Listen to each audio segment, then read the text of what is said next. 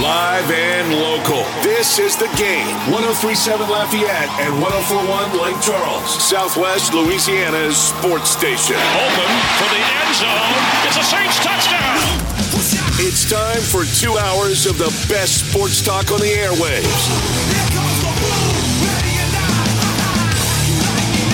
Here's your host, the blonde bomber, Jordy Hultberg.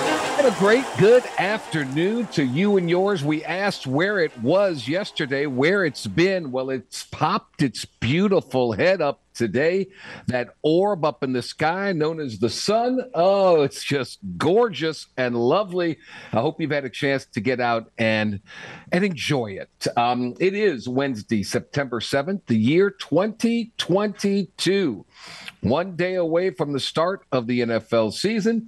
Week two of the college football season is upon us, and we are jam packed today. So let's get busy. My main man, James Mesh, back in the Master Control Suite in the game studios, which are on the campus of Delta Media, which houses KLWB, which is 1037 Lafayette.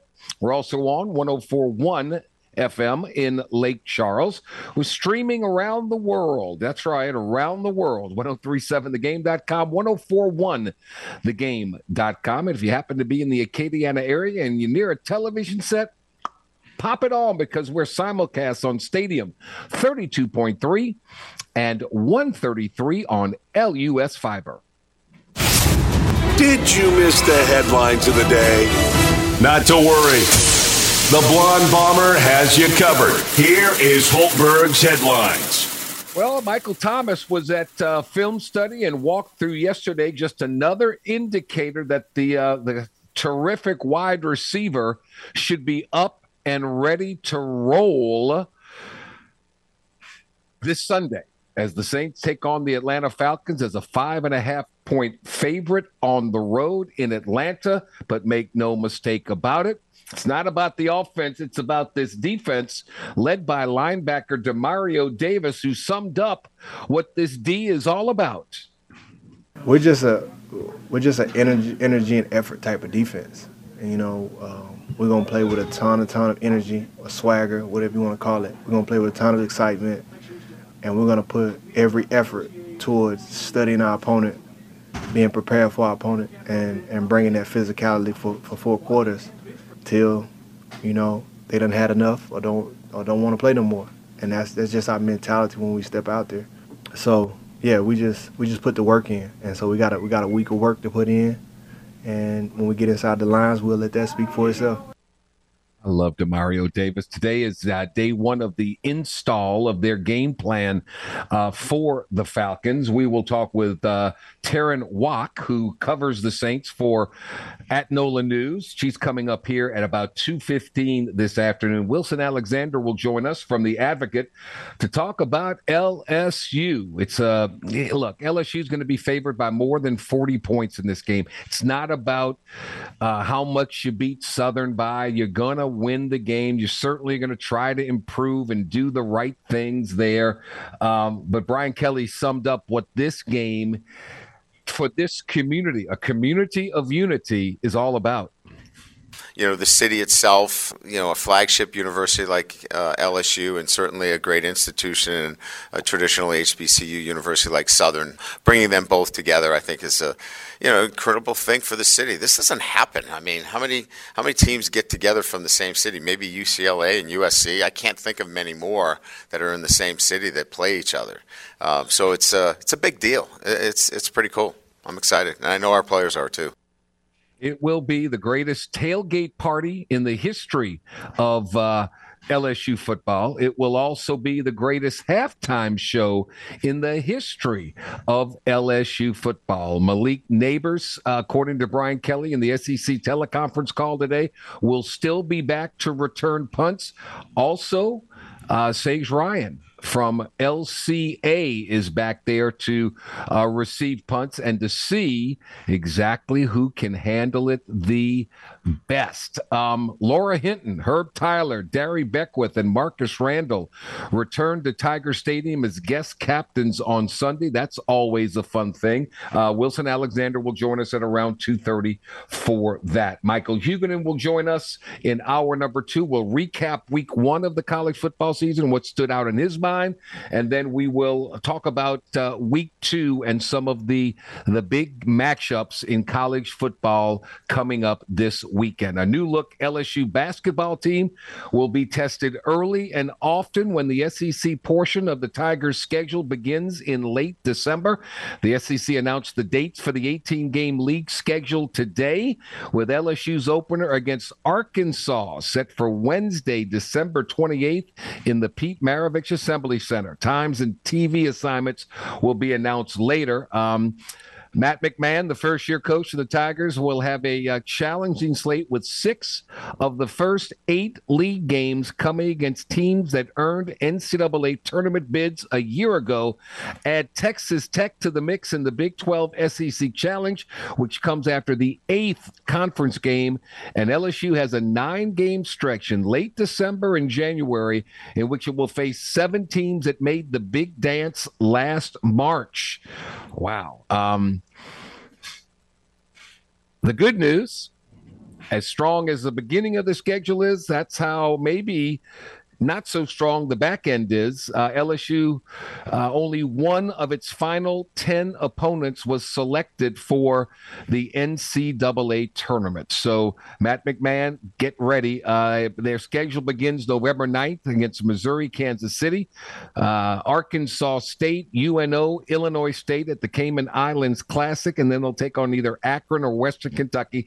This is the one time they close out the month of November on the 27th against Wofford.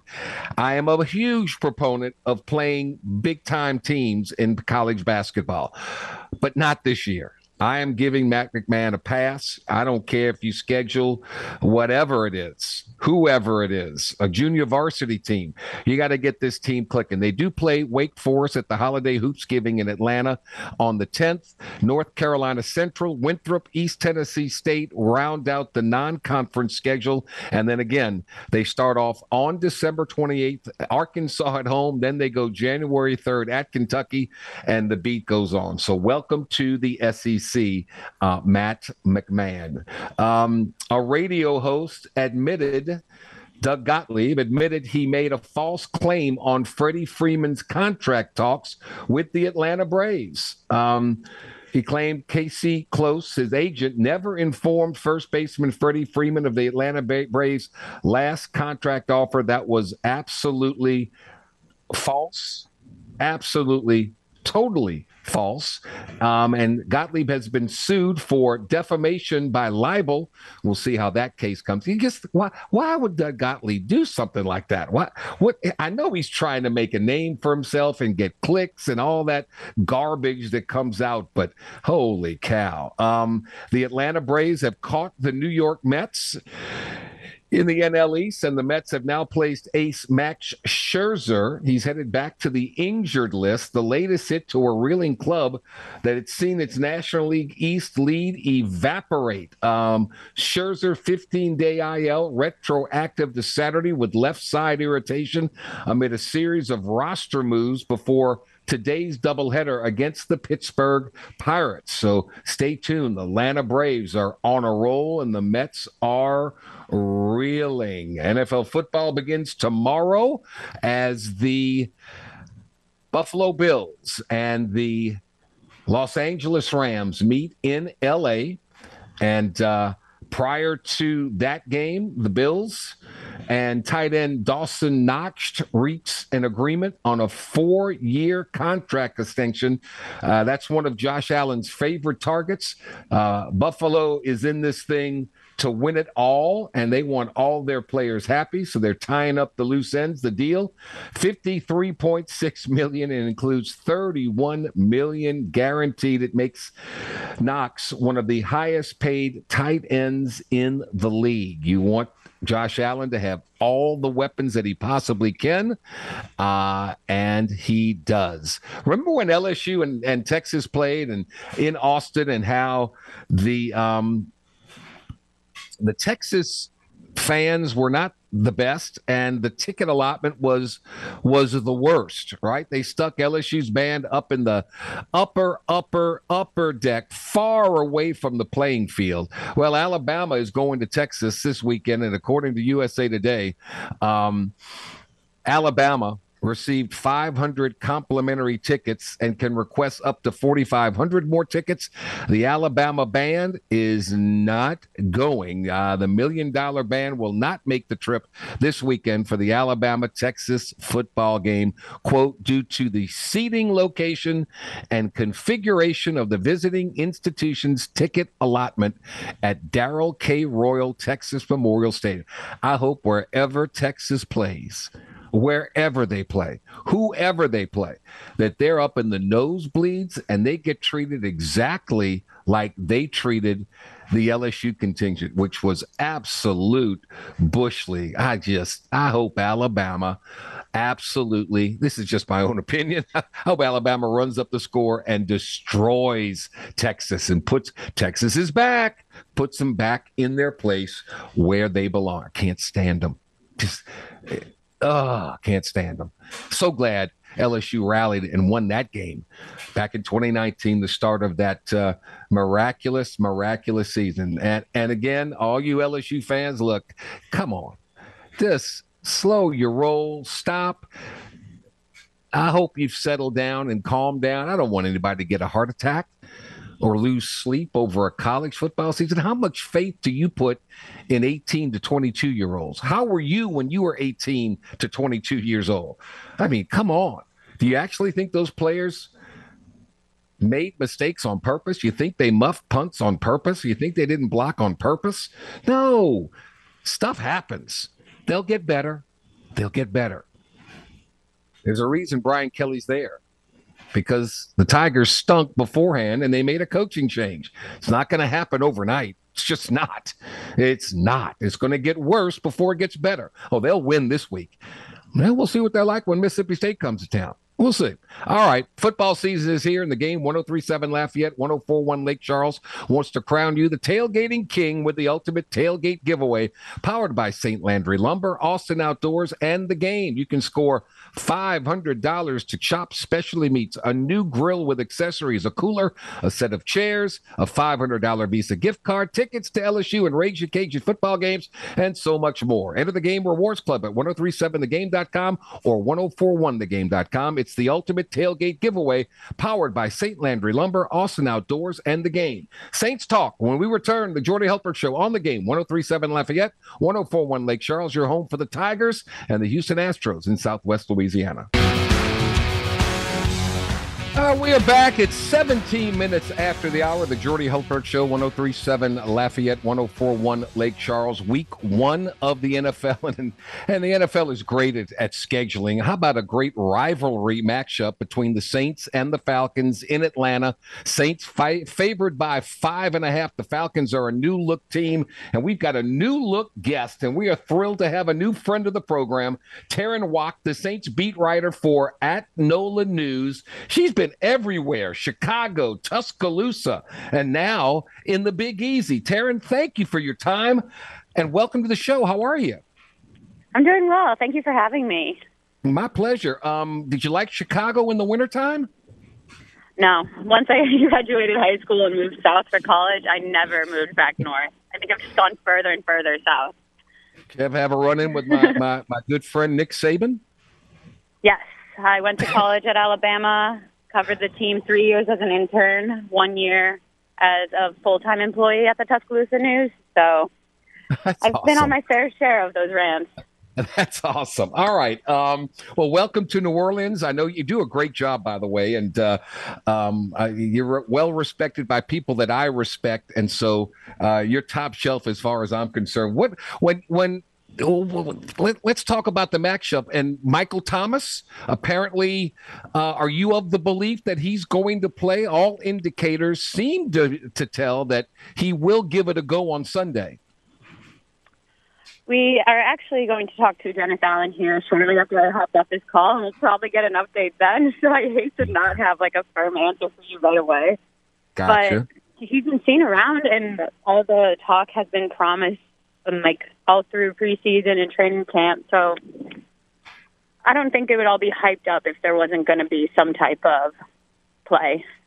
What's your evaluation of this club after you've watched them in uh, preseason games and, and, and camp? What, what's your evaluation of them? It's been fun uh, this past month because tomorrow literally marks a month on the beat. it hasn't been wow. that long, but it feels like really long. But it's just really interesting to see, especially as someone who didn't like grow up following the team or cover the beat during the Sean Payton era. It's uh-huh. interesting uh-huh. to see how everyone's talking about. Oh, it used to be such an offensive team. Like it was an offensive mindset and all that. But now with Dennis mm-hmm. Allen in charge, he comes from the defensive side, and everyone's hyping up the defense. So it's just I'm seeing the only the flip side, while others are able to compare it to the past. So I'm curious right. how that's going to play out, and how Dennis is going to be able to put his own touch on the team because right now it does seem like the defense has the most chatter. But I'm also I just a story today on Pete Carmichael ran that I got to tell, and he's not new to play calling, and I think the team really trusts him to keep doing the ship in the right direction and like not really have a fall off in between Sean Payton calling it and now Pete Carmichael calling the shots. Sean Payton went as uh, I was on a podcast somewhere, and he picked the Saints to win the uh, NFC South. So I like that. Um, what did you learn about Pete Carmichael? He has been, he's a guy that's always been in the background. He never put the, mm-hmm. he never had a focus of attention come his way. That was always Sean Payton. Whenever you thought offense, you thought Sean Payton. But Sean Payton always complimented Pete Carmichael. What did you learn about the man? He's very nice and humble. I got to talk to him one on one a bit for the story, and then you can just tell he doesn't want the credit. He it was very quick to be like, it is a team effort. Like there's the other assistant coaches, like shouting out the tight ends coach, the running backs coach, the defensive line coach, and every chance he gets. But the best part is when you talk to those assistants, they're highlighting Pete. So it just goes back and forth, and honestly, it's almost refreshing, you know, because I, it's professional sports. Like everyone wants to take credit for their success, but Pete's back here like, nope, not me. I'm not a genius, even though everyone else is calling him that. I've got a funny feeling he is um, um, adept at film study. I have a funny feeling that he uh, is in a dark room watching tape and, and coming up with, with a plan. That's just the impression I get. It is that factual? That's the impression I got too. And I like made that comparison with him. I was like, you remind me of like a student preparing for a test. You study a lot. The answers come so naturally, and you're able to just tick them off one by one. And I feel like that's how he is with his play calling. He studies the playbook so much that like if he sees it, he knows the response right away. Mm-hmm. Um, and that was the analogy I used in my story too. So I'm glad we were on the same page there, and I was yeah, pulling that yeah, out of nowhere. I've been too busy. I didn't read your story, but I look forward to reading it. Uh, Taryn Walk with us, NOLA News, covering the New Orleans Saints.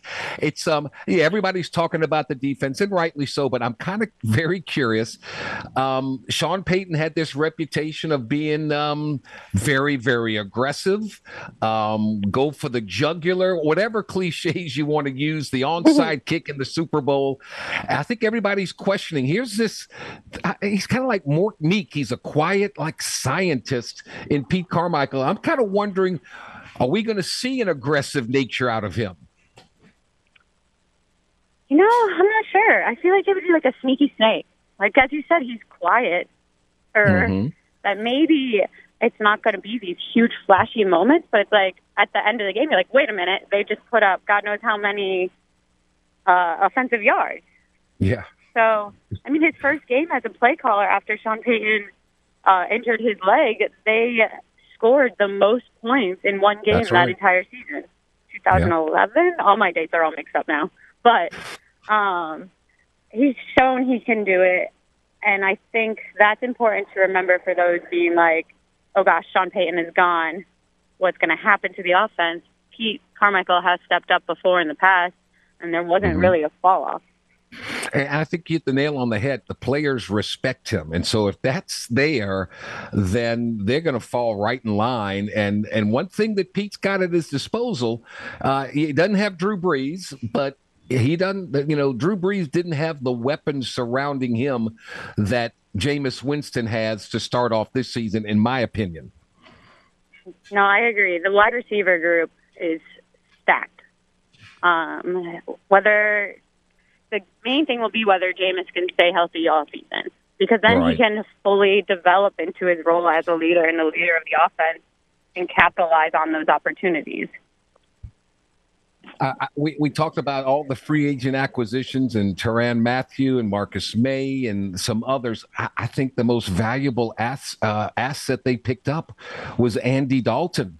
Um, because if Jameis goes down with the weapons that you have and the defense that you have, I think Andy Dalton um, will not lose games for the Saints, if you know what I mean. Yeah, I agree with you. And it's a veteran quarterback where, no offense to Ian Book whatsoever, but Andy has so much more to his resume that backs up that he can step in and, like you said, not lose the game. Not Yeah. that Ian Book wasn't talented. He played the majority of the preseason. So it's still an NFL quarterback, but Andy is what they needed and wanted, especially after Jameis Winston got hurt last year. And they're like, we're not making that mistake again. We need to bring someone in. Yeah. Uh, this is a stacked lineup um, from from every aspect. It's a great kicking team. Um, so many of the pundits are, are picking the Tampa Bay Buccaneers to not only win the, the South, but to maybe advance to the Super Bowl. Uh, wh- wh- what do you think the Saints look like this year? Oh boy, I have them. Of course, I can't remember what I put in print. Either they definitely, I think, will have a winning record. I can't remember if I had them with eleven or ten wins, Okay. but it just seems like they're not rocking the boat. Um, yeah, Sean Payton is gone, but they- they're not over here recreating the wheel. They're like the the format is in place. Dennis is going to put his like personal touches on it, but there's no reason to come in and just be like, all right, we're changing everything. When he's been a part of the program, it's not a new person coming in and restarting it. If that makes Right. sense. yeah. Yeah. Look, There's a lot of continuity ago. apart from who the head coach is, because Pete Carmichael's been around for so long, Dennis Allen's Right. been around. Words been around for so long that it's not. There's no reason to just overhaul everything. I'm with you. Heck, they won nine games last year. They started four different quarterbacks. I think they're a much better team offensively than they were a year ago, obviously. So much depends on health at the quarterback position. I think they're going to be better defensively. Man, I, I, I'm looking forward to it. Look, I know you got to run. I know you got to go listen to Dennis Allen talk. I greatly appreciate your time.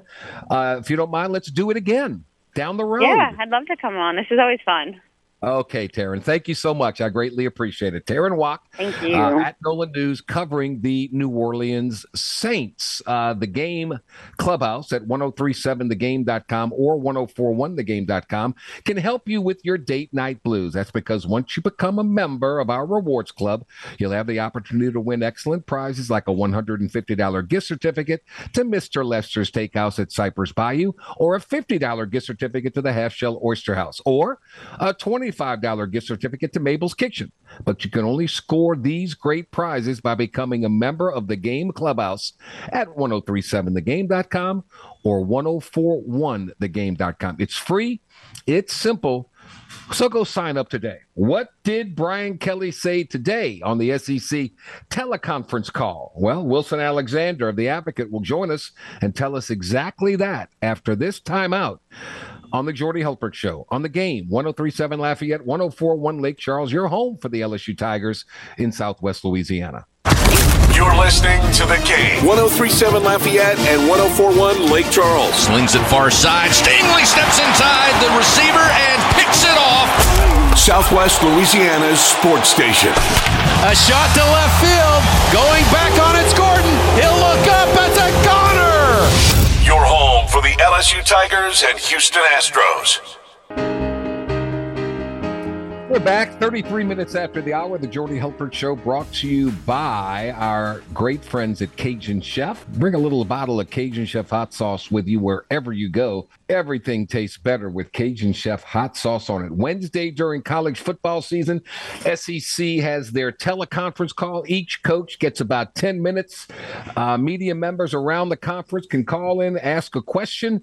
Uh, Wilson Alexander covers that and everything with LSU football for uh, the advocate. He's kind enough to join us now. Wilson, good afternoon, buddy. How are you? I'm doing well, Jordy. How are you today? I'm good. Do you think Brian Kelly real? I, I wonder. I wonder if he felt the same type of vitriol um, if, when he lost a game at Notre Dame, like what happened in his first game as the LSU head coach. I mean, people are going, uh, as, as usual, fanatics, fans, um, they're going crazy.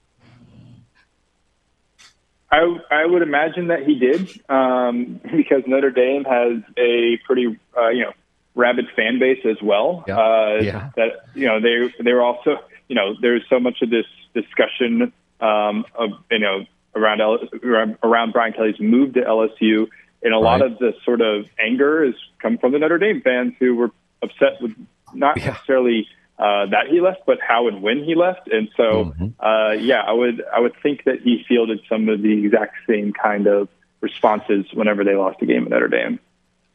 All right, well, so let's talk a little bit about today. Um, punt return, Malik Nabers, quote, we haven't fired him from this job yet. So I guess he's still back there. They haven't given up on him. Um, your thoughts? Well, I think this is a, a, smart thing by this coaching staff because you're dealing with a player who has so much promise. I mean, Malik Nabers, yes.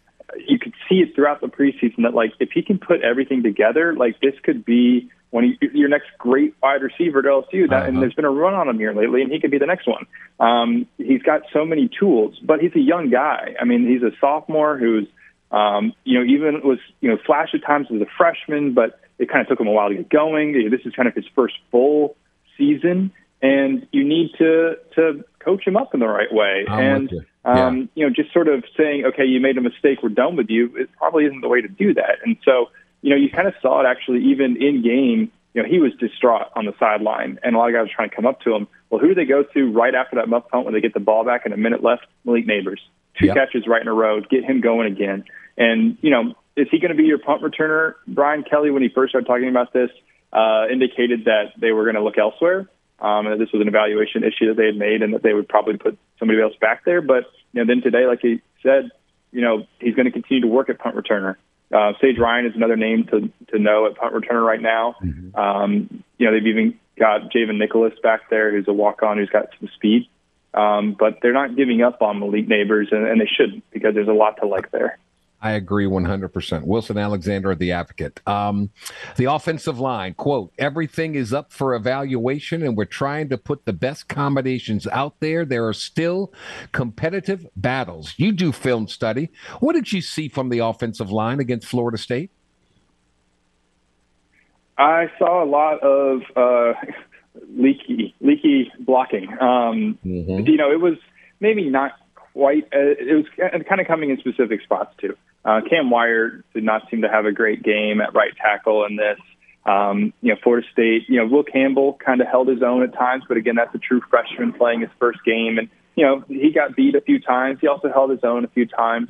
Um, you know, there's also some pressure sometimes right kind of through the middle and, and even off the edges, like with Mason Taylor, um, is a tight end, again, another true freshman playing his first game, and, and he got beat when there at times when they were trying to use a tight end and, and blocking, you know, bring him into block two. And so it just was not overall a great performance by the offensive line. It maybe wasn't as um, bad as it looked on tape, but you know, Jayden Daniels got sacked four times, and um, you know, LSU really struggled to make any push at all up front. And this is a group now that um, you wonder, okay, how much of this can you fix during a season? Um, because the personnel, yeah, it's up for evaluation. Maybe it changes, but um, there's not like a ton of you know, you know a wealth of options.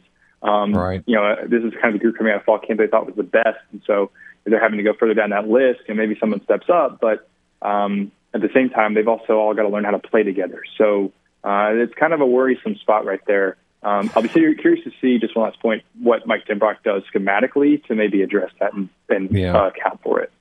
Everybody's talking about Jayden Daniels uh, taking off too early. Heck, I would have taken off early too with the West, the rush that was coming in, and heck, he's running for his life. I thought Jayden Daniels was terrific. What about you? He had a good game. Yeah, it took him a while to get going, and you know, you you look back at that tape in particular, and and you know, there were some plays where he lowered his gaze too early, um, and then started kind of scrambling around um, when he maybe should have stayed in the pocket for just a split second longer. There was a few times where he was late to recognize an open receiver um, and needed to get the ball out quicker. Um, but he was not the reason LSU lost this game by any stretch of the imagination. Um, those last three drives, he looked great. Terrific. Um, yeah. You know, doing everything that he needs to do. He looked like the best version of himself um, because he was uh, taking off when he noticed that there was man coverage and a lot of open ground and using mm-hmm. his legs in those situations, which is something that can make him so lethal. Um, he was distributing the ball well in the quick passing game once LSU started using that at the end of the third quarter.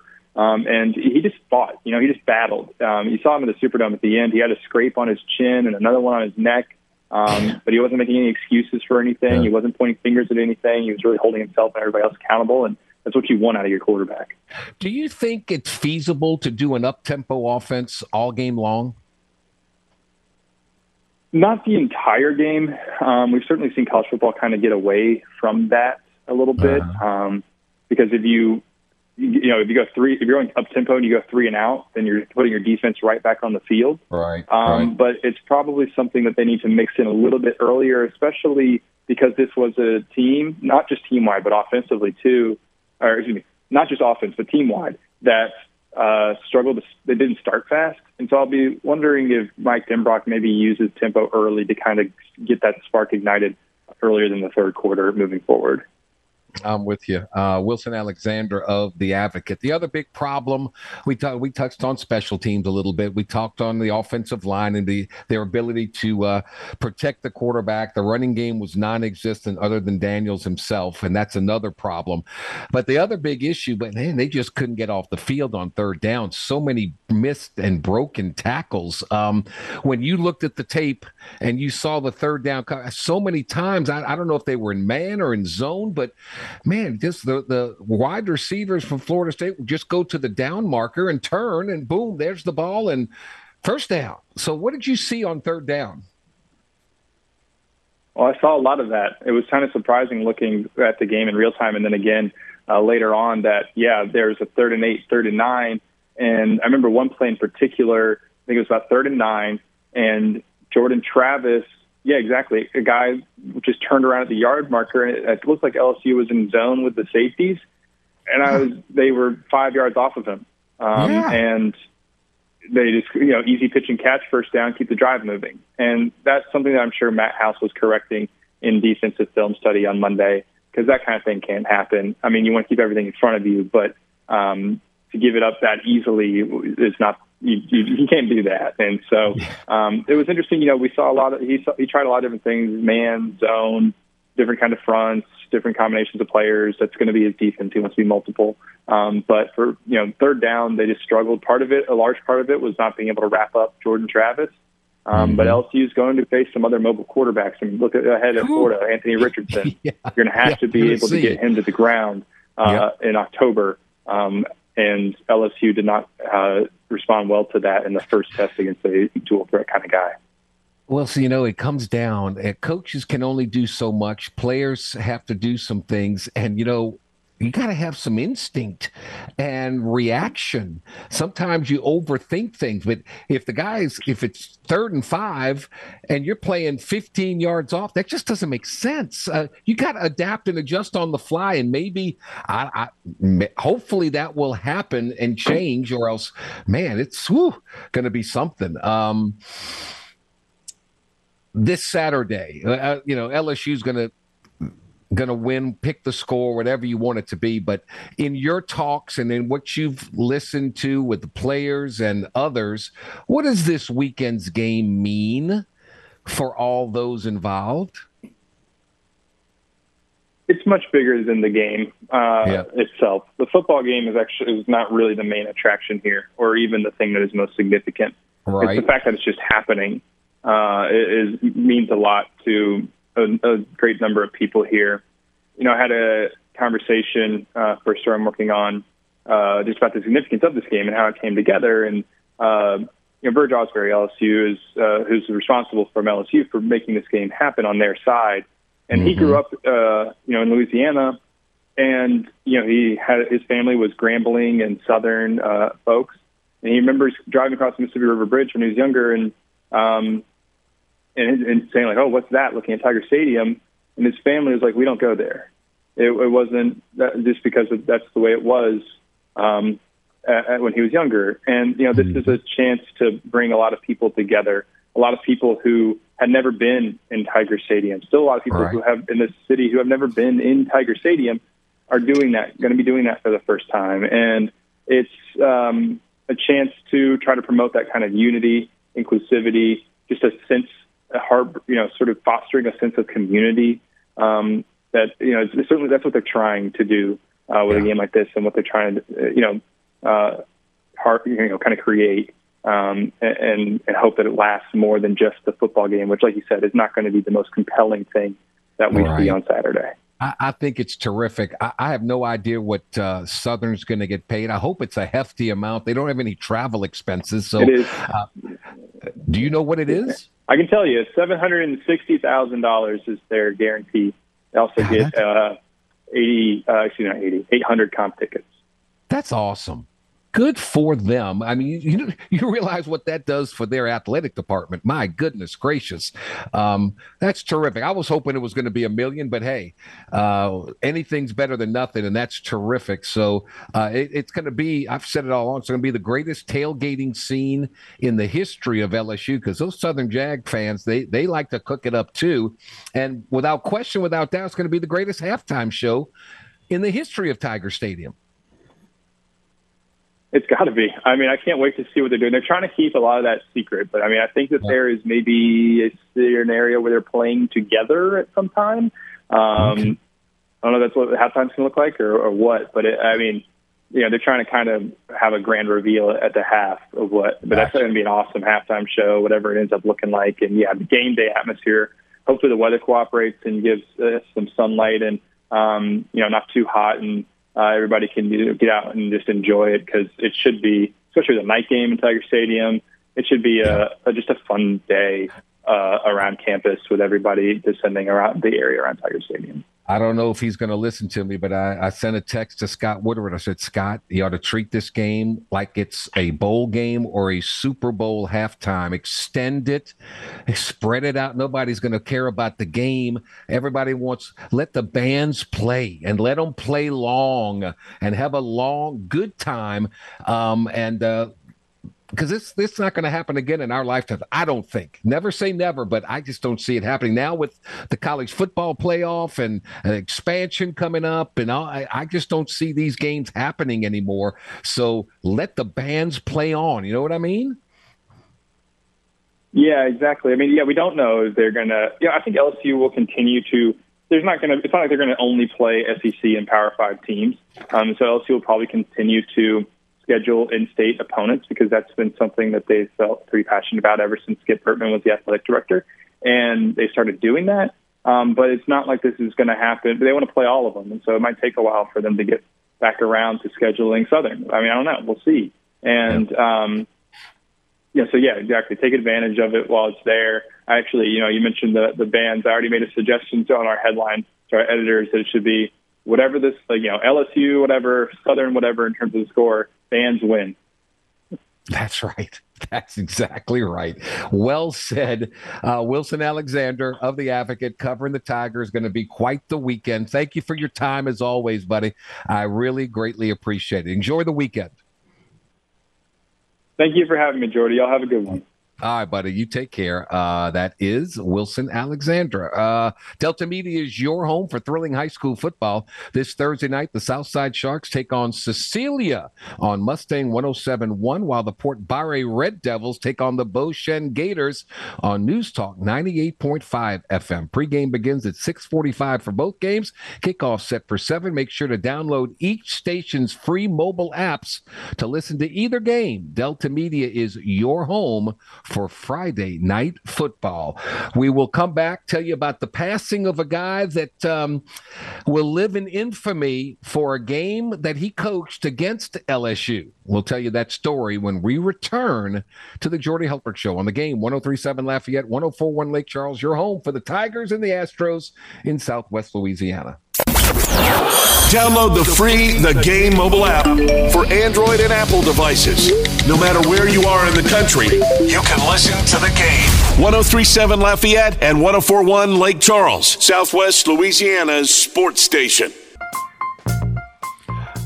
All right, we are back at 52 minutes after the hour, back on November the 9th, 2002, at Commonwealth Stadium in Lexington. It was the Bluegrass Miracle, the 74 yard game winning touchdown pass for LSU to beat the Kentucky Wildcats with no time left on the clock. The coach for Kentucky at that time was Guy Morriss. Guy Morriss passed away uh, this week at the age of 71 in 20. 2016, he was diagnosed with Alzheimer's disease. I can remember so vividly. Kentucky was going to be the biggest win in the history of their football program, football program, and they had doused Morriss with the old Gatorade bucket. Um, little did they know that uh, Marcus Randall uh, would throw it up there. The ball would get tipped, and Devery Henderson would score. I'll never, ever forget it. Rest in peace, Guy Morriss, who will forever live in infamy uh, for his players dousing him prior to the end of the game. That just doesn't happen anymore. Um, and, uh, just one of the greatest plays in LSU football history. So, uh, Guy Morriss passed away at the age of 71. Um, yeah, back in 2000. I'll never forget Nick Saban after the game. I had to interview him, and I was so excited. I was like, Can you believe what just happened? Can you even believe it? And he was mad. We should never have been in that position. We should have, we just didn't play football for a full 60 minutes. Blah, blah, blah, blah. I'm like, golly, he just can't. He can't relax. He can't enjoy. He just can't. He can't. Um, never forget it.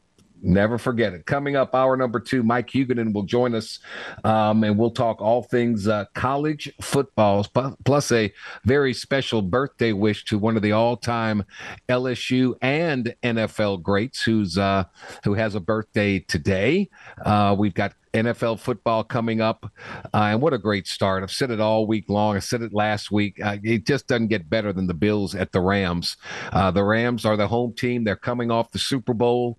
Um, wow. The Bills, uh, explosive on offense last year. They were explosive in their final game. Um, but they also remember they picked up Von Miller. Von Miller and that makes a difference in their defensive strategy. How how solid, how healthy is Matthew Stafford? Uh, we've heard of Stafford's elbow causing some issues. You know they. Uh, they thought maybe he was going to not be able to play for a while and whatever, so they had to really be careful with him. So Von Miller will have his target set on Matthew Stafford uh, and the Rams. So I, I, really like the Bills, even though they're on the road. I like the Bills in this one, and it should be a uh, should be a very very interesting matchup. What a great way to start the college football, I mean, the NFL football season. Uh, Major League Baseball's coming down the stretch, and time is running out for you to score tickets to see the Houston Astros live in person. Go register in the Game Rewards Club to win four tickets to see Houston take on Tampa by the Bay Saturday, October the 1st. We'll even throw in a tour of the ballpark and hotel accommodations that Saturday night. And listen, this is the very last Astros weekend giveaway of the regular season. So sign up now. Astros weekend getaways are powered by Butcher AC, Le Méridien Houston Downtown, and the game, Southwest Louisiana's sports station. And uh, the Astros, once again, um, doing what they have to do taking care of their business. It's become quite the race in the AL in the AL East. The Tampa Bay Rays are now four and a half games back of the Yankees. The Guardians lead the Twins by a game and a half in the Central. The Astros, even though they lost, they are up ten over the Mariners. The Mariners won eight of their last ten. Oh, the Mets and the Braves, uh, fifty-one losses apiece. So they're deadlocked. My Cardinals are eight and a half games over the Brewers in the NL Central, and the Dodgers are running away with the NL West. So there's your MLB update. We'll talk all things college football, more on the LSU Tigers. Don't forget, Thursday, we go behind enemy lines. We'll tell you all about Eastern Michigan. We'll tell you about the Rice Owls. We'll tell you about the Southern Jags. Um, Mr. College Football, Tony Barnhart, will join us. Frank Schwab from Yahoo Sports will make his NFL picks. That's tomorrow, hour number two. Live and local. This is the game. 1037 Lafayette and 1041 Lake Charles, Southwest Louisiana's sports station. Open for the end zone. It's a Saints touchdown. It's time for two hours of the best sports talk on the airwaves.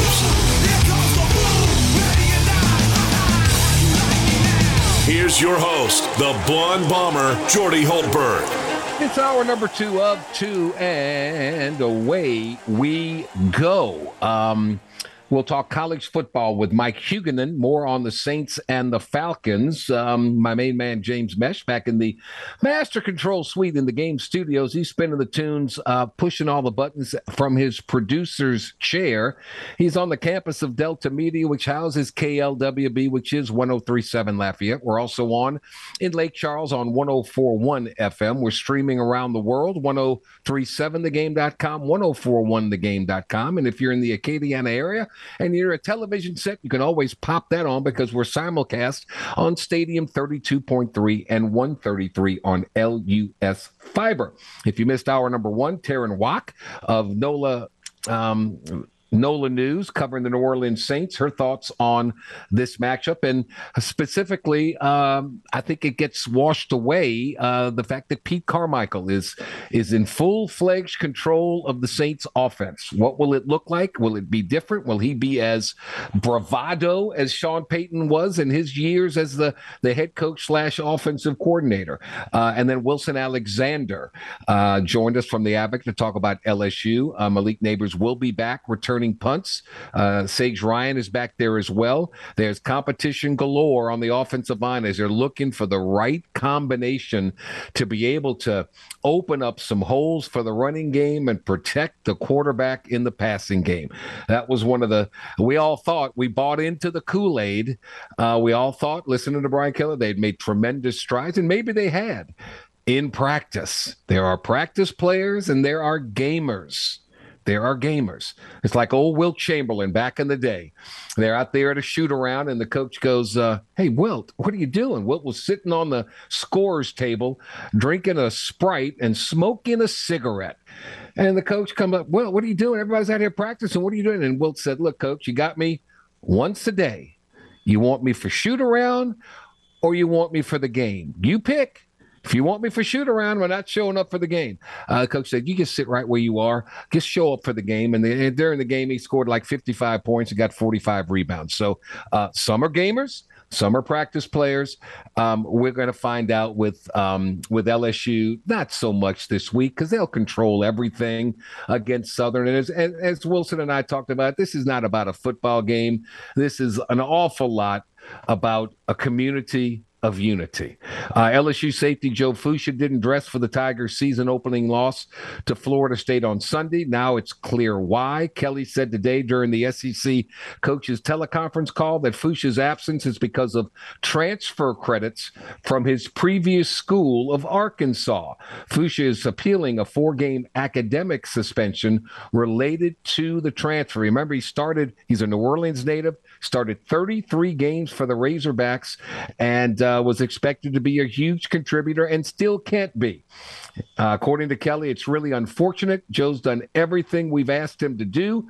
We hope to get him back as soon as we can. So, Joe Foucha, a very important aspect uh, of this. Um, after months of waiting and anticipation. We're just about there. Saints football returns Sunday. They open on the road against their NFC South rival, the Atlanta Falcons. Atlanta, believe it or not, holds the all time lead in the regular season series, but it's a close one. 53 to 52. They also have a playoff win over the Saints back in the 1991 season. The Saints have won four of the past five matchups. The team last opened their season against the Falcons in 2014, also on the road in Atlanta, and the Saints lost in overtime 37 to 34. The most important things to watch for, uh, in my opinion, the health factor. Michael Thomas with his hamstring, Paulson Adebo with his ankle. Two of the most important players to keep tabs on this week. Everything that is being reported by those that go to practices and have the inside information um, seems promising. Uh, but they'll get there injury report later on today to see where the team is at from a health perspective. Uh, so that's that's one thing. Jameis Winston didn't play in either of the games against the Falcons last year. So how's he going to fare? Um, being quarterback number one, no ifs, ands, buts, maybes, questions about it. He has a lot to prove this season. And again, uh, seems like there are plenty of reasons to be optimistic about him delivering this year. And of course, um, the defense has to set the tone early and often. It's definitely the strong suit of this team going into the season. Um, they'll have their top look going into week one. Everybody that's anybody is healthy, and that includes Marcus Maye.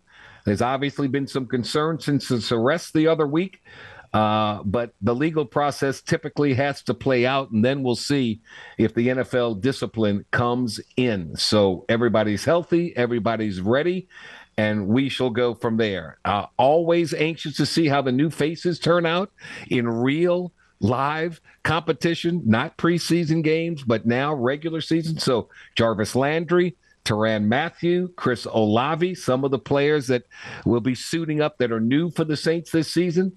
Uh, hopefully, they'll be all key contributors. Landry has a lot to prove. Remember, he's on a one year deal. Um, and can Mathieu be that game changer in the secondary that he's always been ever since he was at St. Aug High School, all the way through LSU and into the NFL? And can Chris Olave be that big time, take the top off the defense weapon that is the reason why the Saints drafted him? We shall see. Lots of questions, lots of things will be answered this week. So um, it is here. And, you know, the NFL took the back seat, let college football have their way uh, last weekend. But now the big boys are are coming to town, and uh, can't wait, cannot wait. Um, the team president of the New York Yankees um, says, Randy Levine says that uh, Aaron Judge is an all time Yankee and emphasized that the franchise will be extraordinarily competitive in its approach to keeping him in pinstripes. He's pursuing home run history, and the Yankees continue to prepare for their offseason contract negotiations. There's a guy that said, Nope, all right, you don't want to sign me. I'm just going to have a season, and then we'll talk about that. Judge declined the Yankees' seven year, $213.5 million extension offer earlier this year. So, guess what? It's only going upward and upward and upward. The four time All Star entered today's doubleheader with the Minnesota Twins with a major league leading 54 home runs in just 131 games. He also leads the majors with 117 RBIs. He's on pace to hit 65 homers, four more than the Yankees star Roger Maris's American League record that was set back in 1961. Aaron Judge, I don't think there's any question or doubt. I know uh, Ohtani with the Angels has had quite the season, but he's not having the season that Aaron Judge is having. Uh, Aaron Judge is going to be the MVP. Aaron Judge is going to uh, big, bring in the money that he deserves. He's talking now. You're talking about a home run chase with Babe Ruth and Roger Maris. Huh. How about that? How about that? So Aaron Judge uh, is on a roll without question, without doubt. Um, LSU basketball, their s- schedule has been announced. They open up SEC play on December 28th. Arkansas, Eric Musselman's Hogs, NCAA tournament team, year in, year out, come to the PMAC on the 28th. Then the next game is at Kentucky, January 3rd, at Texas A&M, Florida, at Alabama. They play a lot of teams that went to the NCAA tournament a year ago. Sprinkle in with that on um, January 28th, the Big 12 SEC Challenge against another NCAA tournament team in Texas Tech. And um, Matt McMahon has his hands full in his first season as the coach of the LSU Tigers. And I've said it before, I said it in hour number one, I'll say it again. I hate this kind of a schedule. Missouri, Kansas City, Arkansas State, UNO, Illinois State, Akron, Western Kentucky, Wofford, Texas Arlington, North Carolina Central, Winthrop, East Tennessee State. That's your non conference schedule. I hate it. I hate those teams. Nobody cares. But with this team, with so many new faces, new coaches, they got to get every win they can and build every bit of confidence that they can leading up to that December 28th against Arkansas. So, Matt, give you a pass. Next year, not going to give you one. We got to get better teams in this building. If you want to promote college basketball at this football school, and it can be done, it's been proven in the past, you got to schedule big time games. Your players are going to love it more. That's how you get better recruits in. They want to play against the best, to be seen against the best on national television. They don't want to play North Carolina Central. They don't want to play East Tennessee State. I'm sorry. They don't. They want to play North Carolina. They want to play Indiana. They want to play Texas Tech. They want to play UCLA. That's what they want to play. They want to play um, UMass. Teams like that. Notre Dame.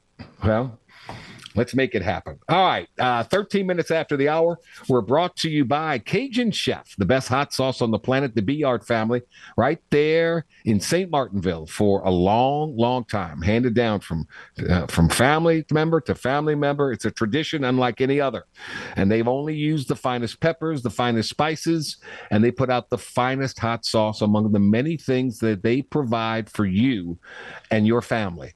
Um, you can find it at your favorite restaurant. You can find it at your favorite grocery store. But if you can't, and if you're traveling somewhere, well, by golly, do like I do. Bring a little small bottle with you wherever you go because everything tastes better with Cajun Chef hot sauce on it. We'll take a time out. We're, we're in for a treat. Michael Huguenin, two segments. Segment one, we'll recap week one of the college football season. How impressed was he with the Florida Gators and Anthony Richardson? Who's better, Bama or Georgia? And how far back is Ohio State? We'll talk about that. Then we'll preview the big, big games coming up this week Alabama, Texas, Kentucky, at Florida, just to name a couple. Hump Day with Huguenin when we return to the Jordy Hultberg Show on the game 1037 Lafayette, 1041 Lake Charles. Your home for the Fighting Tigers of LSU in Southwest Louisiana. Uh-oh. Do you know what day it is? Huh? Anybody? It's time for Jordy to break down the biggest storylines in college athletics with Mike Huguenin of On3.com. Mike, Mike, Mike, Mike, Mike. What day is it, Mike? Here is Hump Day with Huguenin. On the game, 1037 Lafayette and 1041 Lake Charles, Southwest Louisiana's sports station. Michael, good afternoon, buddy. How, how, how you doing after one week of college football? How good was that? Yeah, from Thursday even through mon- three quarters of Monday night's game, it was a, a phenomenal weekend, no question. A lot of a lot of entertaining games, Yeah. uh, a lot of uh, close finishes, um, just a fantastic return um, for a full slate. Yeah, I got to ask your thoughts on on LSU Florida State. From watching, it was the only game in town. But you tell me what you saw and what you think. I, I was surprised that LSU lost. I thought they were a better team. I, I think their lack of depth is an issue. Uh, I think Maason Smith getting hurt was an issue. I also Uh-huh. think, though, that LSU's defensive front, which has been um, touted all off season, um, did not play nearly as well as I thought they would against FSU's offensive line. Um, LSU's offensive line was, to me, a gigantic question going into the season. And man, they looked horrendous in the first half. Yeah. Daniels running for his life. I know a lot of people didn't think Daniels played well. I thought he played extremely well, considering he was under fire the whole game. Yeah. yeah. Um, they could not block J- uh, Jared Verse. Uh, FSU's defensive tackles controlled the middle. Um, I think w- when Daniels had time to throw, he was accurate, like he relatively accurate, um, accurate as he can be. Um, I think the play calling did not help him some, um, and yeah, the the special teams were abysmal. Ooh. Ooh. Um, the, the punt fumbles, the kicks being blocked. Uh, I, I thought LSU's defense rose up at, at various times keeping FSU out of the end zone. If FSU had basically been a better team, I think that game would have been over uh, with about 10 minutes to go. But LSU scrapped and, and hung around and played tough. Um, going forward, I think the offensive line is going to be a season long concern. Now that Maason yeah. Smith's out for the season, we're going to see how good Mekhi Wingo is and how much depth LSU has up front. But um, yeah, I was surprised um, a little bit by the fact that LSU's second teamers are are not that good. Makes sense. Um, and still, as badly as they played, they lose by one. I mean, yeah. just crazy. They did. Just you got to give right. them credit for for scrapping. And again, yeah. I thought Jayden Daniels, considering he was under fire, I thought he was terrific. The whole game, um, yeah. running for his life at times, and he he made a lot of plays with his legs. Um, yep. And going forward, my assumption is they're going to tweak the offense now that they realize our offensive line is worse than people outside this building thought. And yep. I don't think anybody outside the building thought it was that good anyway. But they were abused by the FSU defensive line for, for most of the game, I thought and it's only going to get tougher once they because FSU is where would you consider FSU if they were in the SEC? Where would they be in the SEC rankings? I think the tenth or eleventh best team. Yeah, um, they they do have some good players. Jammie Robinson, the safety is is high level. Jared Verse, I think, showed that he is a legitimate FBS defensive end, edge rusher, a guy who played at Albany last year, got a lot of hype, and I think people were like, well, let's see. He, he's good. Uh, Jordan Travis makes plays with his legs a lot. Um, they got, I think, um, FSU's receivers aren't anything great. Uh, I mm-hmm. think one issue for LSU, you're playing your first game with, you know, if if you go ten deep at DB, seven of them are new. And I think right. that was an issue at times, and surely they will gel as the season progresses. But losing Maason Smith um, cancels Hurt. that out. yeah. So it's going to be interesting to see how the defense holds up. I guess Brian Kelly, uh, you know, if you lose a game that you're supposed to win at Notre Dame, I'm sure with that uh, that um, underground Notre Dame faction that he hears about it. I'm telling you, they are killing him in this part of the world after one game. Nationally, That's killing him. Yeah, the, the uh, you know the what have you done for me lately? The the recency yeah. uh, bias.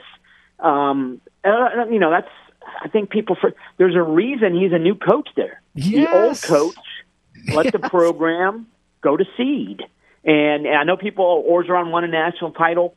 Um, the 2020 season was bad. The 2021 season was bad how, again, it's like you know we, I talked last week about Florida's defensive line had one legitimate defensive tackle in a line of scrimmage league. That's an embarrassment.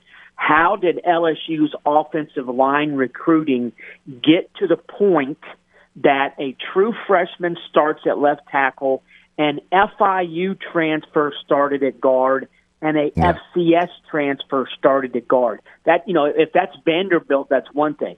This is LSU. Right and the, the offensive line recruiting was was a joke the last couple of years because that's yeah. why that offensive line looked so bad against Florida State. That they had guys who weren't SEC caliber. Will Campbell's going to be great. You should not be an 18 year old true freshman starting at left tackle in a season opener. Uh, I'm with you. Mike Huguenin on 3.com with us. Uh, you saw the, the top tier of college football Alabama shuts out Utah State 55 nothing. Georgia puts a wallop on Oregon. Ohio State settled down and beat Notre Dame in a good game. Um, any change to who you think is the best team in college football after one early showing? No, I think Ohio State, I was surprised that their offense didn't do that much. Now, Notre Dame is a well coached defense. Marcus Freeman knows what he's doing. Al Golden, the defensive coordinator, has been around a long time. Um, Brandon Joseph, the transfer from Northwestern, is a really good safety. And I think Jackson Smith-Njigba getting hurt really put a gigantic crimp in the passing attack. And that is a little bit worrisome because when he's on the field, you, you got to have two guys worrying about him. I still thought they had enough depth at receiver to still be extremely potent. That didn't look to be the case uh, on Saturday night. Though defensively, I mean, what a 180 degree change, man. I mean, that was mind blowing how well they looked under Jim Knowles in his first game. And I don't know if you watched any of that game. The first play of the game, one of their veteran returning DBs got beat for that 54 yard pass. Mm-hmm. They took him out. I think he played three plays after that. So Knowles ain't messing around. Yeah. You play, you mess up, you're coming to the bench. Uh, yeah. The fact that Georgia beat Oregon did not surprise me. The manner in which they eviscerated the Ducks. Ooh. I mean, that was a butt kicking from the first minute. Oregon yeah. looked inept on offense uh, and overmatched on defense. And Alabama did what I think everybody thought they'd do. They crushed Utah State, and you know Nick Saban after the game. You know they're they're a good little team, but you know this is going to be a lot different going forward. And he's right, but um, I still think those three teams are the best. And after the first week, I think Michigan looked fourth best. Clemson did not look. good. I'll be honest. Clemson's offense looked quite uh-uh. pedestrian for three quarters again.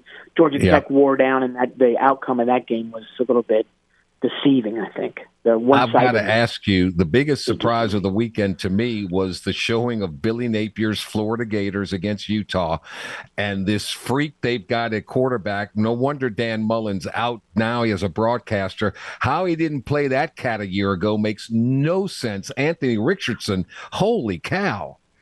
Yeah, he looked he looked quite good. Made a lot of big plays. He was hurt last year. He had some off-season surgery on his shoulder. Um, he had some knee issues last year as well. Florida, yeah, I mean, Florida was somewhat lucky to win, um, mm-hmm. but they did win. They sc- sort of like LSU, they they scrapped and hung around and played tough. And the difference, obviously, they won, uh, and it gets a better opponent. It helped the game being in Gainesville. The crowd was um, as loud as they've been in like 15 years. From what I didn't go, but but what other media folks and friends of mine told me. But Richardson is a difference maker. O'Cyrus Torrence, a Louisiana transfer, is yeah. their best offensive lineman. Montrell Johnson is a difference maker at running back. Ricky Pearsall, who they got from the portal from Arizona State, is going to be their number one receiver. They still have defensive issues because, again, their defensive line is not good. But Richardson erases a lot of problems because he is an elite level playmaker. Ah, what other team in the SEC impressed you? Were you impressed with uh, with Tennessee's performance? You see some good things with them. Who else do you think do you like from the SEC? Let's see. Well, uh, you know, Texas A&M messed around for a while, but was dominant defensively, and that's against a good FCS team. Sam Houston State was a playoff team last year. I, I'm shocked. You know, Vanderbilt's two and zero oh for the first time since 2017. They haven't wow. played anybody, but they've looked. Yeah. They've blown out two teams they should blow out, and, and, and if you follow Vanderbilt or follow the SEC, Vanderbilt doesn't blow out anybody, even when they should. So that was impressive. Uh, Tennessee did what it was supposed to. They, they could have won last week with Hendon Hooker handing the ball off on every play. Um, mm-hmm. he, he mm-hmm. did some good things. I think for the most part, though, it's hard to take away much from the first week um, right. because of the lackluster opponents. I will say the fact that South Carolina, Spencer Rattler threw two picks um, was not impressive at all. Georgia State's not a bad team, but defensively they have some issues, and Rattler did not take advantage of those issues. So um, uh, Ole Miss's defense looked good. Again, it was Troy. Um, Arkansas hung on and beat Cincinnati. That was that was an impressive win because Cincinnati is a veteran team, well coached team, but you could tell they missed Jerome Ford, especially at running back. But yeah, I don't think anything really changed all that much. So I do think Florida is better than I thought they'd be, we're going to find out a heck of a lot more about the Gators this week when they play Kentucky. Yeah. All right. Uh, let's take a time out here. When we come back, uh, we're going to step away from week one. We're going to talk about the five best games, I think, in college football this weekend, including uh, Lincoln Riley's first uh, taste of uh, Pac 12 rivalry game as the Trojans take on Stanford. And uh, we got a good one with uh, Dave Aranda's Baylor Bears and BYU doing their thing in Provo. Two of the five that we'll talk about, plus, plus a couple of more with Mike Huguenin from On3.com here on the Jordy Hultberg Show on the game. 1037 Lafayette, 1041 Lake Charles, your home for the LSU Tigers and the Houston Astros in Southwest Louisiana. 33 minutes after the hour, we are thrilled to, to get the expertise of Michael Huguenin for a little bit longer today um, from on3.com. We talked about what uh, stood out in week one. Now we've got, I think, some really good games in week number two. I've picked five. If Mike wants to throw another one in there, then that's great. I, I, I want to start, Mike, with uh, the Tennessee Volunteers looking to make a statement against Pittsburgh. Tennessee 59 to 10 season opening win over an inferior Ball State team. We saw what happened uh, with uh, Pitt and the backyard brawl. Uh, this is. Um, you know Tennessee going to Pitt, they're favored in the game. Pitt's coach says, "Oh, we must play pee wee football." So he's trying to make a statement to his team. Your early thoughts on Tennessee at Pitt?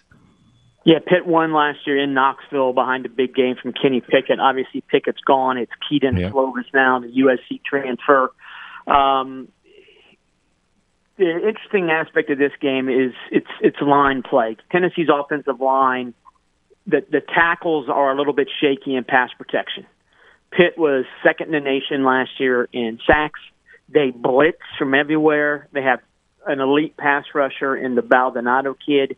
Uh, I think that the Pitt defensive line needs to get consistent pressure on Hooker. The flip side of that is the Pitt defensive line last week was run all over by West Virginia, which is not a very good running team.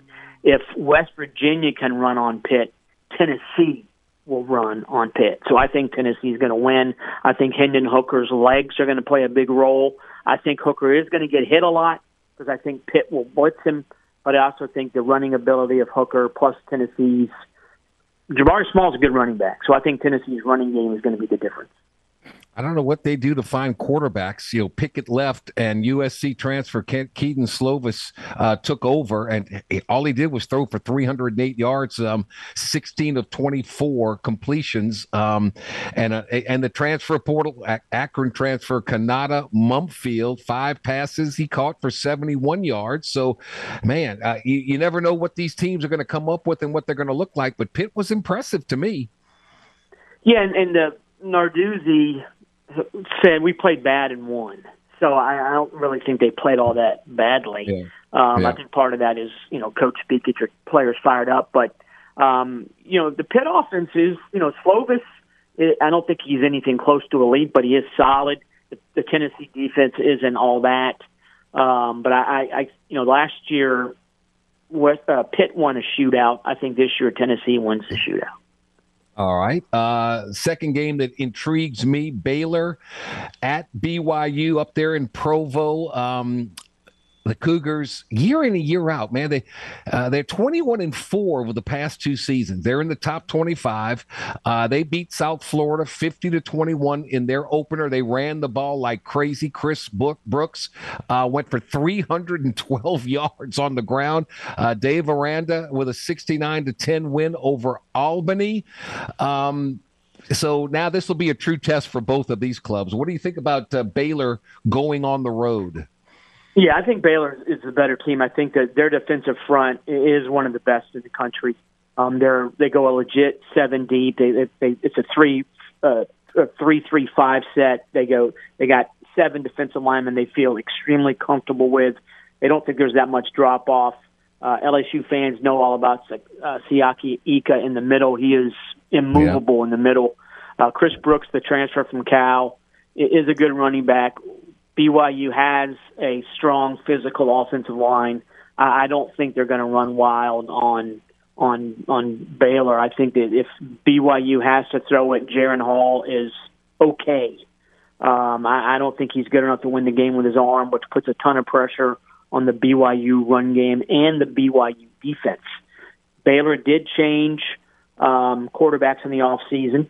The former starter is Gerry Bohanon. He's now, ironically, at USF. Um, they have a new feature back. They got a new go-to receiver, but they have their offensive line back intact, and that's a big-time offensive line. Uh, I think Baylor will lean on BYU and, and win a close game. All right, Mike Huguenin on3.com. So he likes Tennessee to uh, to beat Pitt. He likes Baylor to beat BYU. And look, we know how good Georgia is. We think Tennessee's pretty darn good as well. Uh, but already a key matchup in the SEC East. Um, who's going to be the pretender? Who's going to be the, the team that might finish in second place? Florida uh, hosting Kentucky in the swamp. Uh, boy, what a huge game for both clubs. Yeah, it is. And I think that Florida needs to show it can live with success. They didn't always do that under Mullen. Mm-hmm. Um, the crowd last week was played a big role. My presumption is it will play a big role this week, and it appears that Chris Rodriguez will miss this game. Um, they, they signed Ramon Jefferson out of the transfer portal. He blew out his knee last week, so it's Kavosiey, Smoke, and just some guys at running back for Kentucky. Mm-hmm. Um, so a lot of pressure on Will Levis. The Florida secondary, the secondary itself played well last week. It was the linebackers that got abused by the tight end, the Utah tight ends. But Kentucky doesn't throw to its tight ends all that much. Mm-hmm. So um, if Florida needs to get a pass rush, Miami of Ohio put a ton of pressure on Levis last week. Presumably, Florida can do the same. And if you're Anthony Richardson and you had a good game against a really good and really veteran Utah defense, you would think you could do the same against Kentucky. Now, Kentucky is more athletic than Utah. I don't think they're as physical though. So, uh, I, I, you know, before the season, I thought this was a toss-up. I think now Florida, if you can beat Utah, you can beat Kentucky. Um, but yeah, it's it's all about Richardson. And it will be interesting also to see if Florida throws the ball a little bit more this week. I think they showed a little bit too much respect for Utah secondary last week. I don't think they'll have the same respect for Kentucky secondary. So I think Florida wins uh, in a close game, a an entertaining game, and one that's going to go to the fourth quarter. I think. Yeah, Stoops is supposed to be a defensive coach. We'll see what kind of game plan he comes up against Richardson. I'm not saying Anthony Richardson is Cam Newton yet, but boy, he's got the same kind of build, doesn't he? And he certainly runs like uh, a little bit like a Cam Newton does. Yeah, he's a six four, two thirty five. He's not as physical as Newton, but I think he is faster. Um, last year, he had some problems making his reads, making his progression. I think he showed a little bit um, that he's better at that this year. And again, the Utah secondary is is good. Um, the Clark Phillips kid, their corner, probably a future first or second round NFL guy. Cole Bishop, the safety, is is a sophomore who's a future NFL guy. Um, and Florida's biggest issue with its passing game is they need some other receivers to step up. Ricky Pearsall, the Arizona State transfer, is their go-to guy. Um, the other receivers, Justin Shorter had a good year last year, but everybody else is just they're there. Those guys need to step up and do something. Mike Huguenin, on3.com. All right, the Lincoln Riley, Caleb Williams era at USC opened up with a 66 14 win over an inferior Rice team. Now they get to play against a, uh, a rival. They'll figure out what it's all about when they take on David Shaw and the Cardinal of Stanford. Stanford coming off a 41 to 10 win over Colgate to open up the season. Um, EJ Smith, the son of Pro Football Hall of Famer Emmitt Smith was really good for Stanford in their win. So Trojans and the Cardinal. What do you think? Yeah, I think you know you mentioned EJ Smith. I think he had more yards last week than he had in his first two years combined. It was against Colgate, right? Um, so and Stanford made a big deal in the off season. We want to get back to our physical running ways. Well, game one, at first blush, well, they did that against Colgate. Um, so let's right. see if that can carry over to the USC uh, defense, which is is not very good. They did well against Rice, but uh, that's Rice is bad. So um, the USC offense is, uh, I think, not going to miss a beat this year. I think this is a team that's going to score. You know, they're going to average in the high 30s, low 40s. I don't think Stanford's defense is going to be able to stop them. Stanford's best defense Saturday might be keeping USC off the field with their running game. So mm-hmm. we'll see if the renewed emphasis on the run pays off. Um, USC has had, I'm sorry, Stanford has had USC's number. They've won yep. five of the last eight against the Trojans. Um, but I, I think USC wins by two touchdowns in, in this one. Mike Huguenin on3.com. And then finally, the last one, it's the early game of the day on Saturday, and that's uh, Alabama heading to Austin to take on the Texas Longhorns. Nick Saban's club is a three touchdown favorite in this. Bama with a 55 zip blowout win over Utah State. What impresses me about Alabama, they don't play ever to the level of their competition, they play to their standard. And Bryce Young, if you had to give a Heisman Trophy out right now, he wins it again. I think. Um, you give Texas any shot in this game? No, no. Yeah. Uh, Good. And you, yeah, Bryce Young, he threw five touchdown passes and ran for hundred yards, and you're like, oh my God, he's a dual threat. Obviously, that's because Utah State was not scared of him running, and he made him pay. I think that he's going to be a, a heck of a lot less likely to run against the better teams on their schedule. Right. Um, Texas did some okay things last week. Ewers calmed down as the game went on. Um, and at least he has a game under his belt. But the idea that Quinn Ewers is going to beat Alabama in his second career start to me is ludicrous. Um, I don't think the Texas defense is going to be able to hold up. Um, the twenty, I think, I think the spread went from seventeen to twenty-one in, right. in, in a day, basically. So I think that if you want to give twenty-one points you're, you're fine because I can't see. You know, maybe this game's close for a half, but I think Alabama ends up winning something like 56-21 or 56-24 or something like that because mm-hmm. I don't mm-hmm. think Texas's defense is going to be able to stop. Mike, I, I, maybe I'm crazy, but it looked like to me that Alabama's better than they were a year ago, and I think Georgia. I, I know their offense is better than a year ago. That uh, Stetson Bennett, the third, for the first time in his career, he's not looking over his shoulder. He's the guy, and boy, did he play great! Yeah, and we had a story today from uh, Jim Nagy, who's the Senior Bowl executive director, and he uh-huh. says, you know, it's time to stop making fun of Stetson Bennett, and oh, what a great story this kid is. He looks like he actually could be. He will be in an NFL camp. Maybe he gets drafted on the third day. He did look tremendous. The Oregon secondary is not bad, and he carved them up. Mm-hmm. And you know, Brock Bowers didn't really do much. Um, he he spread the ball around. He hit his running backs. He hit his wide receivers. He hit his tight ends. Even though Bowers didn't have a big game, he was well protected. He ran the ball when he needed to. Um, you know, everybody thought the Texas, the, uh, the Georgia defense was going to be, you know, they're going to be elite, even though they lost eight starters. It, it is sort of hard to believe that the Georgia offense looked that good in the opener. Um, and if that carries over, oh my God, it's going to be Georgia Alabama in the title game. Yeah, uh, I mean, if I had Again, to bet today, yeah, yeah, if I had to bet today, I, that that's where I would go for sure. Is there another game yeah. on the list that we didn't touch upon that that has caught your eye, being the guru yeah, Arizona, Mississippi State.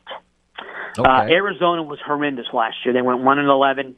Um, Jedd Fisch, total offensive makeover. He brings in Jayden de Laura, transfer from Washington State. Jacob Cowing, who was probably the second best wide receiver, maybe third best wide receiver available in the portal, and they laid the lumber on San Diego State, which won 12 games last year. And mm. they, these teams played last year, and San Diego State crushed Arizona. Arizona this year returned the favor. They have a really good offense. Um, the ball is going to be in the air a heck of a lot. Um, that to me, it's an 11 p.m. Eastern time kickoff. Wow. So it'll probably last until about 3 a.m. because both teams are going to throw the heck out of the ball. I think that's going to be an extremely entertaining game. I think Mississippi State wins, but I think Jedd Fisch deserves credit. And if Arizona does somehow pull the upset, I think you can make the case that Arizona is going to be going to a bowl for the first time since 2017. LSU will beat Southern, although I believe Southern will win the halftime show. Uh, that's what I believe, Mike.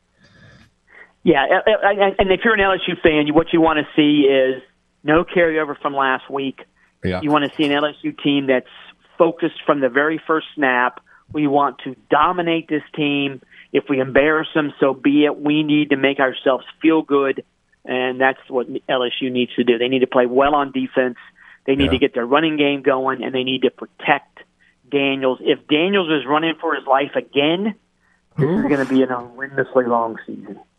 Mike, you're the best. I can't thank you enough for your time, buddy. Enjoy enjoy no week two week, of man. college football. Thanks. All right, buddy. Talk to you next week. Mike Huguenin on 3.com. We'll be back to wrap this whole baby up.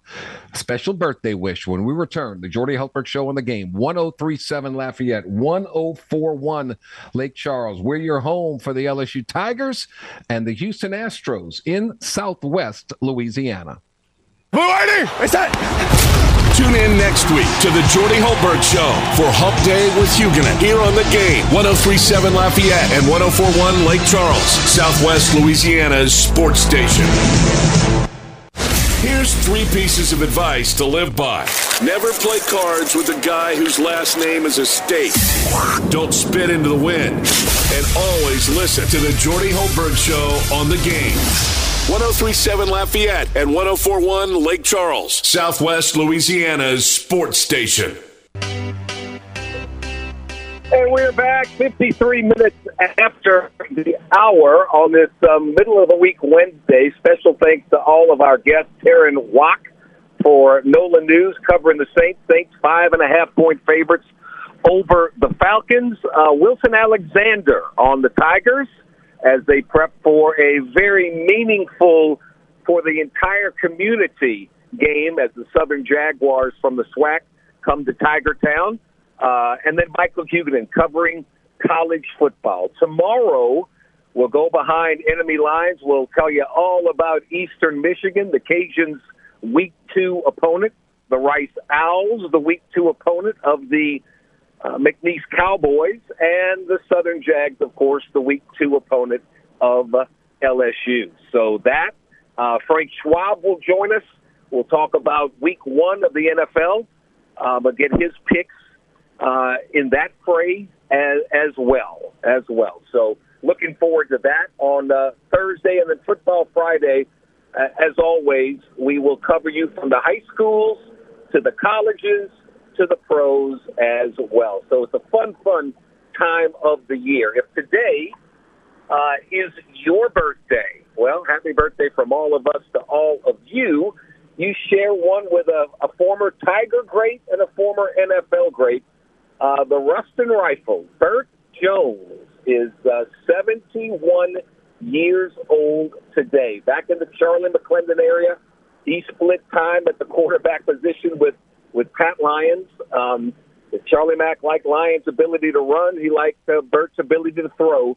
Uh, Bert was so good that he was the number two overall pick uh, in the NFL draft by the Baltimore Colts, and the rest is history. Now living back in Ruston in the lumber business and enjoying quite the life. A good, good, good friend of mine, and one of the all-time greats when you do the Mount Rushmores of LSU quarterbacks.